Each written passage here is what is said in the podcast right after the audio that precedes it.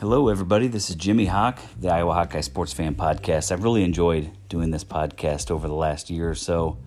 Um, just kind of cutting my teeth in the first several episodes talking about football. Um, but what a year it was uh, in a pandemic year and getting to see some football games. Really enjoyed that season, especially the six game run. And then talking we talked a lot of Iowa Hawkeye men's basketball as well this year. You know, great season for the Hawkeyes, being in the top five a good good portion of the season. Uh, Lisa Bluder with Caitlin Clark, and, and that team's done a great job.